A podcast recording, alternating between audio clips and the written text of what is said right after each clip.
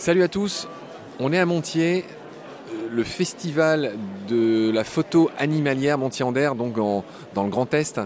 Et je suis avec Johan Haas, euh, qui, est, euh, bah, qui est Vosgien, donc c'est un compatriote. Qui est alsacien, pardon, oulala. Qu'ai-je dit? Il y, a, il y a une frontière, il y a une frontière commune entre les Vosges et l'Alsace. Et donc je suis avec Johan Haas qui, comment dire, dédicaçait à la librairie un beau livre sur les Dolomites.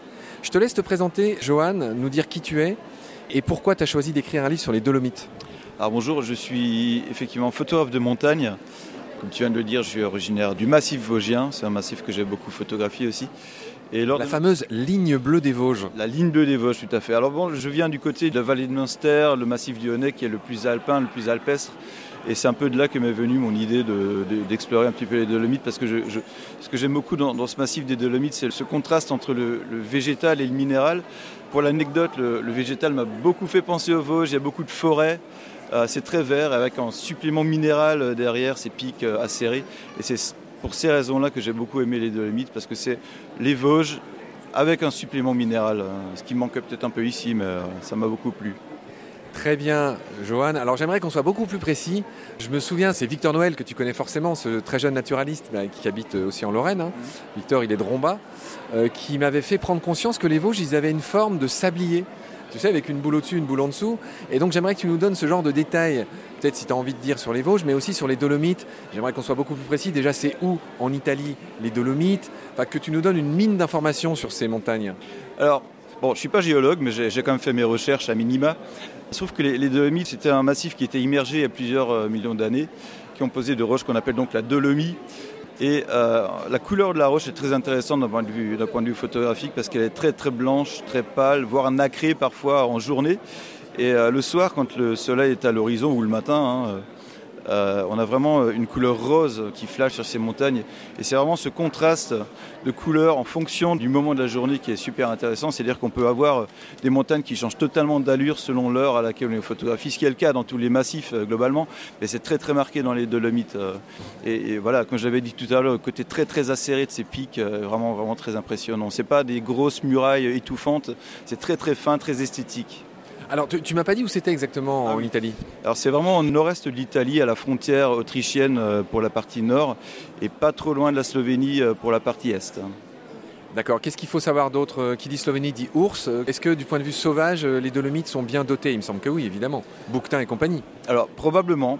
Il se trouve qu'en photographie de paysage, on est, on focus sur les montagnes, on est focus sur les détails du paysage. Alors j'ai pas croisé d'ours, j'ai pas croisé spécifiquement d'animaux, mais je pense qu'eux m'ont vu, ça c'est certain. Mais bon, évidemment j'ai croisé des marmottes, des cerfs, des bon, mais, voilà. À partir du moment où on est focus sur quelque chose, on cherche quelque chose, des lumières, des sommets intéressants, des compositions. Euh, je pense avoir fait euh, l'impasse visuelle sur plein de choses qui m'entouraient, les animaux par exemple. J'en ai pas vu des masses parce que justement c'est pas ce que je cherchais d'un point de vue visuel. Évidemment, si un ours était présenté dans ma composition, je ne l'aurais pas écarté. On est bien d'accord. Voilà la différence entre un photographe de paysage et un photographe euh, de nature qui parfois se rejoignent, tu viens de le dire. Si un ours était présenté, tu l'aurais gardé sur ta photo. Merci pour ça, c'est très gentil. Merci pour lui. Euh, merci Johan. Euh, je te laisse rappeler le, le titre de ton livre et, et la maison d'édition et je te souhaite un bon festival.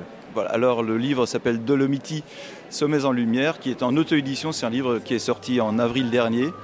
Et bon festival à tous. Merci beaucoup pour cette interview. Salut Johan, bon festival.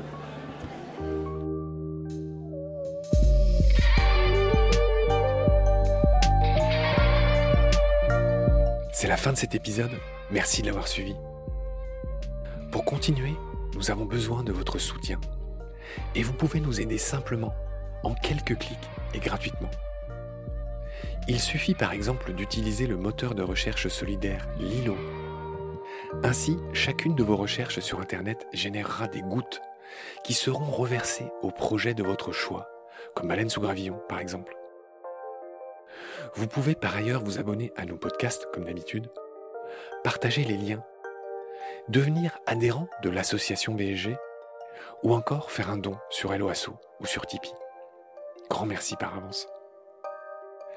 Je remercie tous mes équipiers pour leur aide précieuse je vous retrouve bientôt pour de nouveaux épisodes.